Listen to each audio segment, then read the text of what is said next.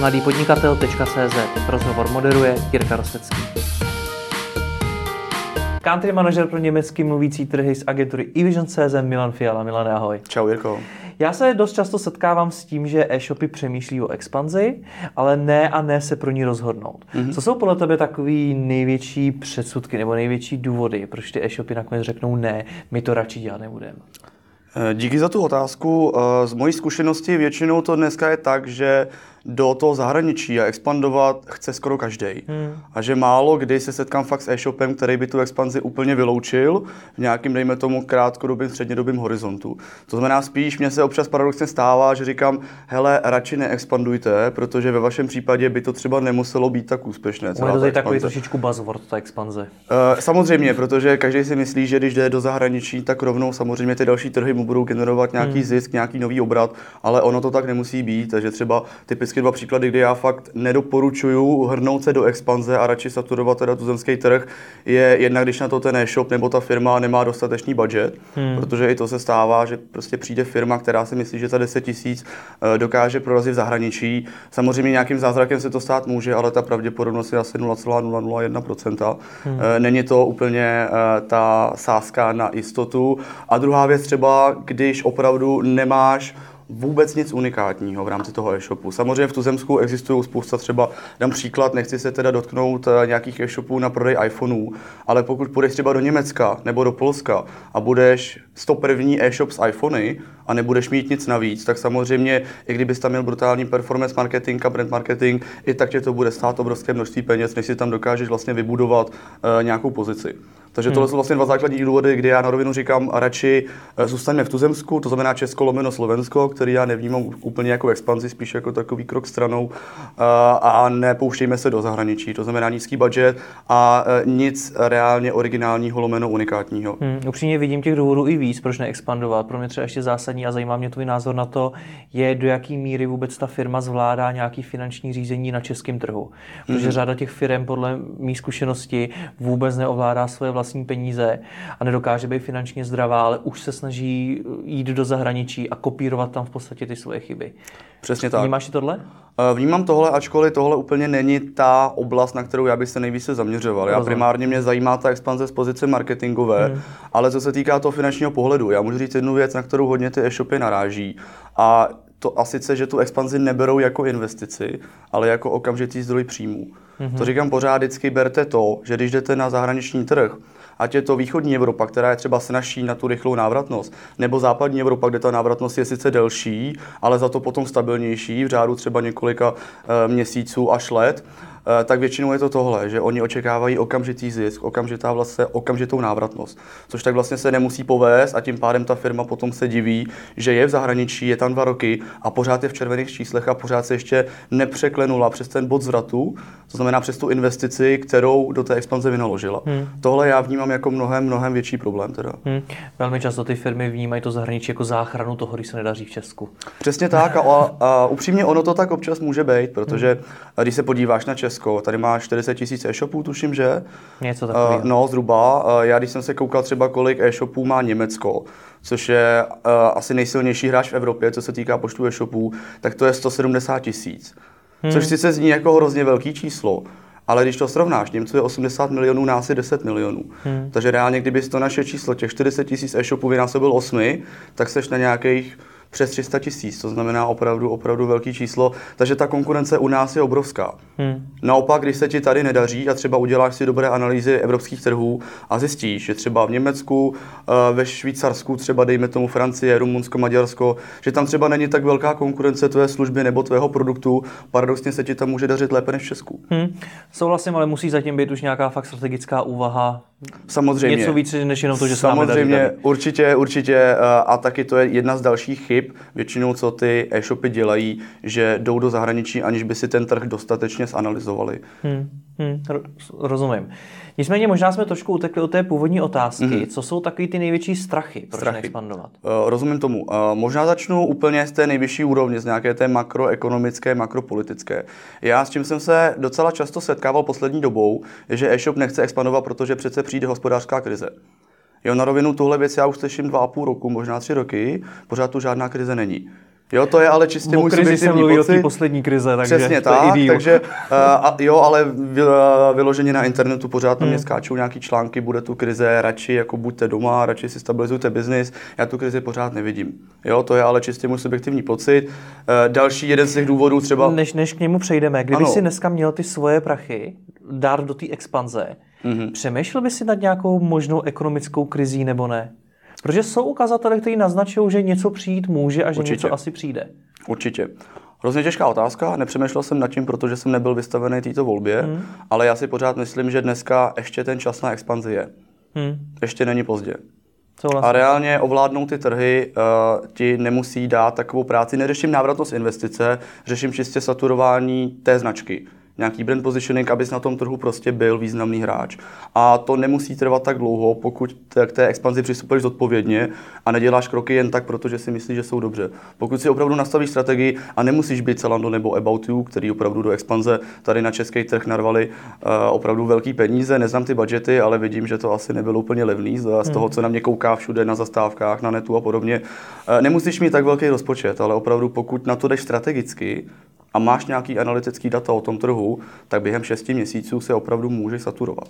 Souhlasím. A i, i kdyby jsme tu firmu řídili s tím, že se furt něco stane, přijde nějaká obrovská ekonomická krize, tak se neposuneme nikdy nikam. Jo, ona ta krize přijde, protože přesně všichni se budou bát investovat. Jo. To je dle mýho názoru ten základní problém. Ale do toho se nechci pouštět, nechci se pouštět do ekonomie, nejsem Nejsme, ekonom. nejsme tak zkušení ekonomové. Primárně, přesně tak, primárně je ten můj zájem marketing, takže tohle se dotýkám čistě, co se týká té expanze. Hm? Co ta druhá chyba teda? Já ještě, já ještě vezmu ty, ty uh, makrověci. Uh, hodně lidí uh, mi taky říká, že se, bojí, že se bojí eura a toho, že tady může dojít k nějakým třeba kurzovým ztrátám a podobně. Uh, protože pochopitelně máme pořád korunu. Uh, je pro nás těžší obchodovat s velkou většinou Evropy, protože samozřejmě pořád měnit uh, z koruny na euro a obráceně může být náročné a pokud si toho nepodchytíš a nebudeš mít dostatečný řízení vlastně toho svého cashflow, tak si můžeš dostat, tak si můžeš dostat i do problémů. Nemusíš nutně to všechno převádět přes banky, máš dneska různé aplikace i různé stránky, typicky třeba v Česku existuje služba Accenta, eh, která má mnohem výhodnější kurzy než banky a je přesně vhodná pro nějaké menší střední e-shopy, importéry, exportéry eh, z Česka do zahraničí, ale i ze zahraničí do Česka. Hm. Co další strachy? Další strachy. Eh, O jednom už jsem částečně mluvil, s ním se taky hodně setkávám a to je ta konkurence. Že většinou se ty e-shopy a firmy bojí do zahraničí, protože si přesně myslí, že tam bude obrovská konkurence, typicky Německo. Jo, všichni vidí to absolutní číslo, těch 170 tisíc e-shopů, ale v tom relativním propočtu, na kolik je e-shopů na jednoho obyvatele, my jsme absolutním hegemonem v Evropě. Hmm. Máme nejvíc e-shopů na jednoho obyvatele, tudíž pokud jsme tady zvládali konkurenci, tak si myslím, že tu konkurenci dokážeme, eh, dokážeme zvládnout i na těch zahraničních trzích. Hm. Z- Zase z mých zkušeností jeden z velkých strachů jsou lidi. Mhm. Mm-hmm. Cizí země, cizí lidi, jiný jazyk a podobně. Mhm. Mm-hmm. Vnímáš to jako problém? Eh, Vnímám to problém, pokud nemáš nativa v týmu, nebo alespoň pokud nemáš nějakého rodilého mluvčího, s kým můžeš tu expanzi konzultovat. Hmm. Tam nejde jenom o jazyk, tam jde i vyloženě o mentalitu těch lidí, jakým způsobem ty lidi přemýšlí, jakým způsobem třeba nakupují a co od té, dejme tomu, nákupní cesty, nebo co od toho e-shopu vlastně očekávají. Hmm. To jsou fakt malinký niance, který i když sebe líp umíš maďarsky, anglicky, francouzsky, tak to nedokážeš tak rozpoznat jako ten rodilý mluvčí. Takže pokud už ho nemůžeš mít v týmu z hlediska kapacit, eh, finance, prostě ho nenajdeš, eh, nenajdeš toho člověka, protože dneska v Praze je taky poměrně těžký při současné situaci na trhu práce najít nějakou dobrou kvalifikovanou sílu, eh, tak alespoň externě mít někoho, s kým bys to potom mohl konzultovat, nějakého native marketáka a podobně. Hm. Jak jsou vůbec české firmy atraktivní na zahraničním trhu práce? A ptám se tě na to i proto, že v eVisions vím, že zaměstnáváte lidi, kteří se narodili v jiné zemi, mm-hmm. mimo jiné Němce třeba. Ano, přesně tak. tak. eh, Jste pro ně atraktivní zaměstnavatel jako česká firma? Česká firma v Praze ano. Mm-hmm. Já v tomhle vnímám obrovský rozdíl a slychám to nejenom z Německa, ale i z jiných eh, zemí v zahraničí. Velký rozdíl mezi Prahou jako takovou a zbytkem České republiky. Bohužel. Mm-hmm. Protože ta Praha opravdu ty cizinci vnímají jako úplně samostatnou entitu, mezinárodní město, eh, opravdu kosmopolitní město a opravdu sem se jít nebojí většinou.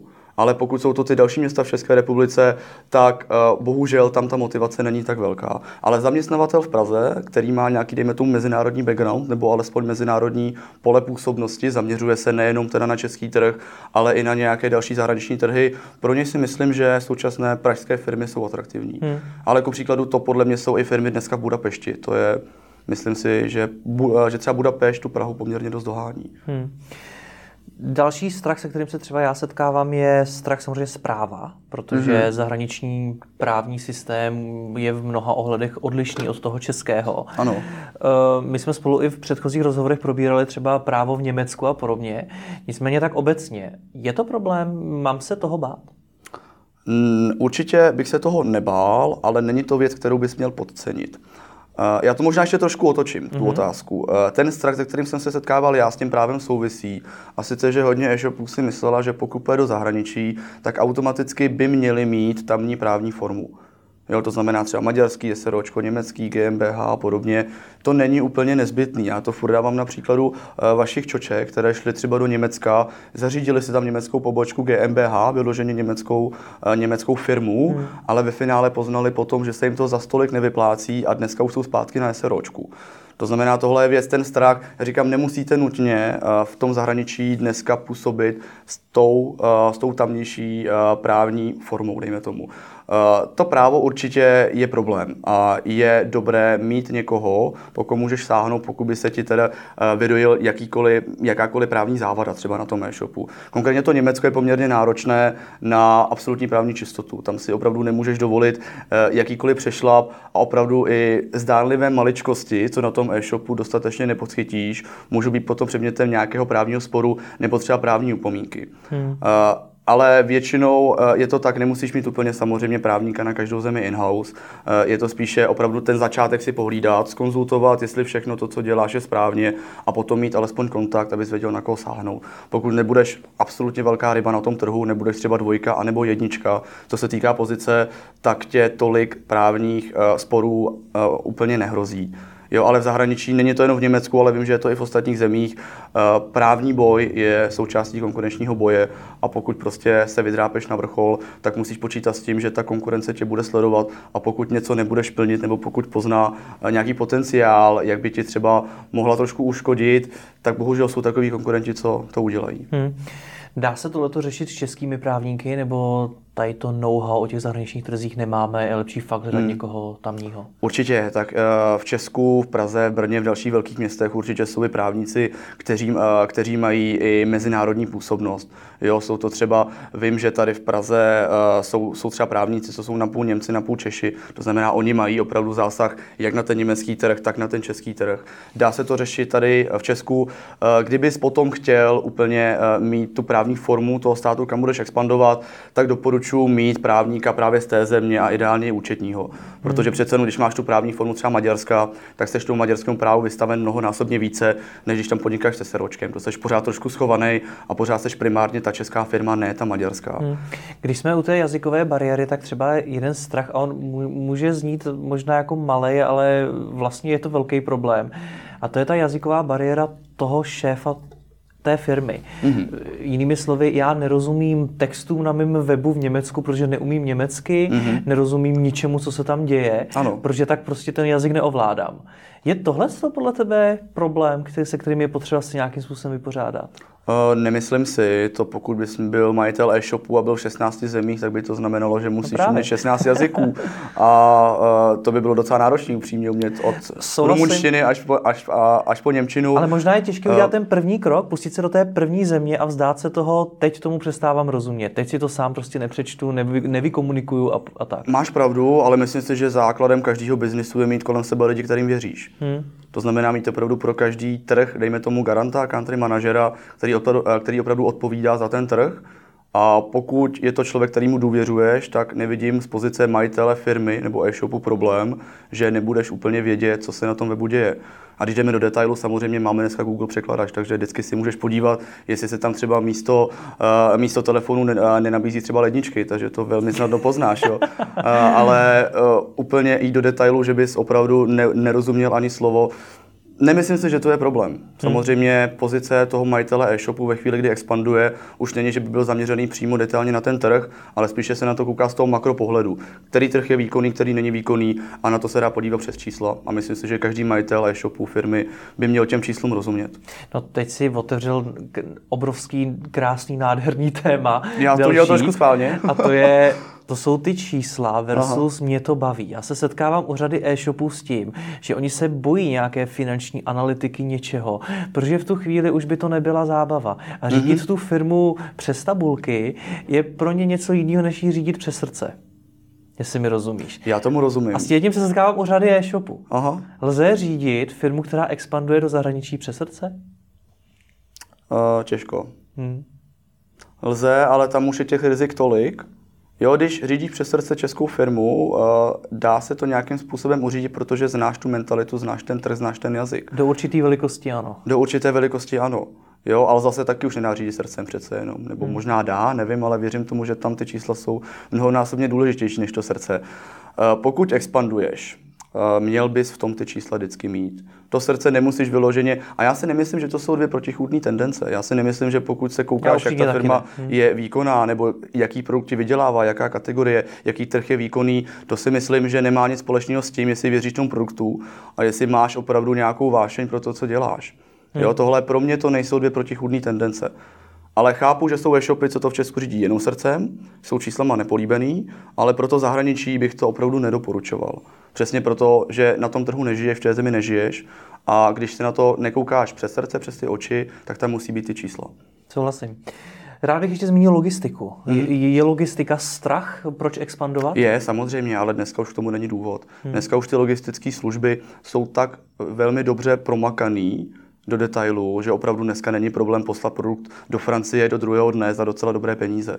Takže dříve to opravdu byl důvod, proč třeba neexpandovat, nebo proč ta expanze byla finančně náročná, ale dneska opravdu existuje desítky, jenom v Česku existují desítky vlastně eh, startupů, firm, které ti s tou logistikou pomáhají a já to jako takový problém už dávno nevidím. Hmm. Zmínili jsme řadu strachů, napadá tě ještě nějaký?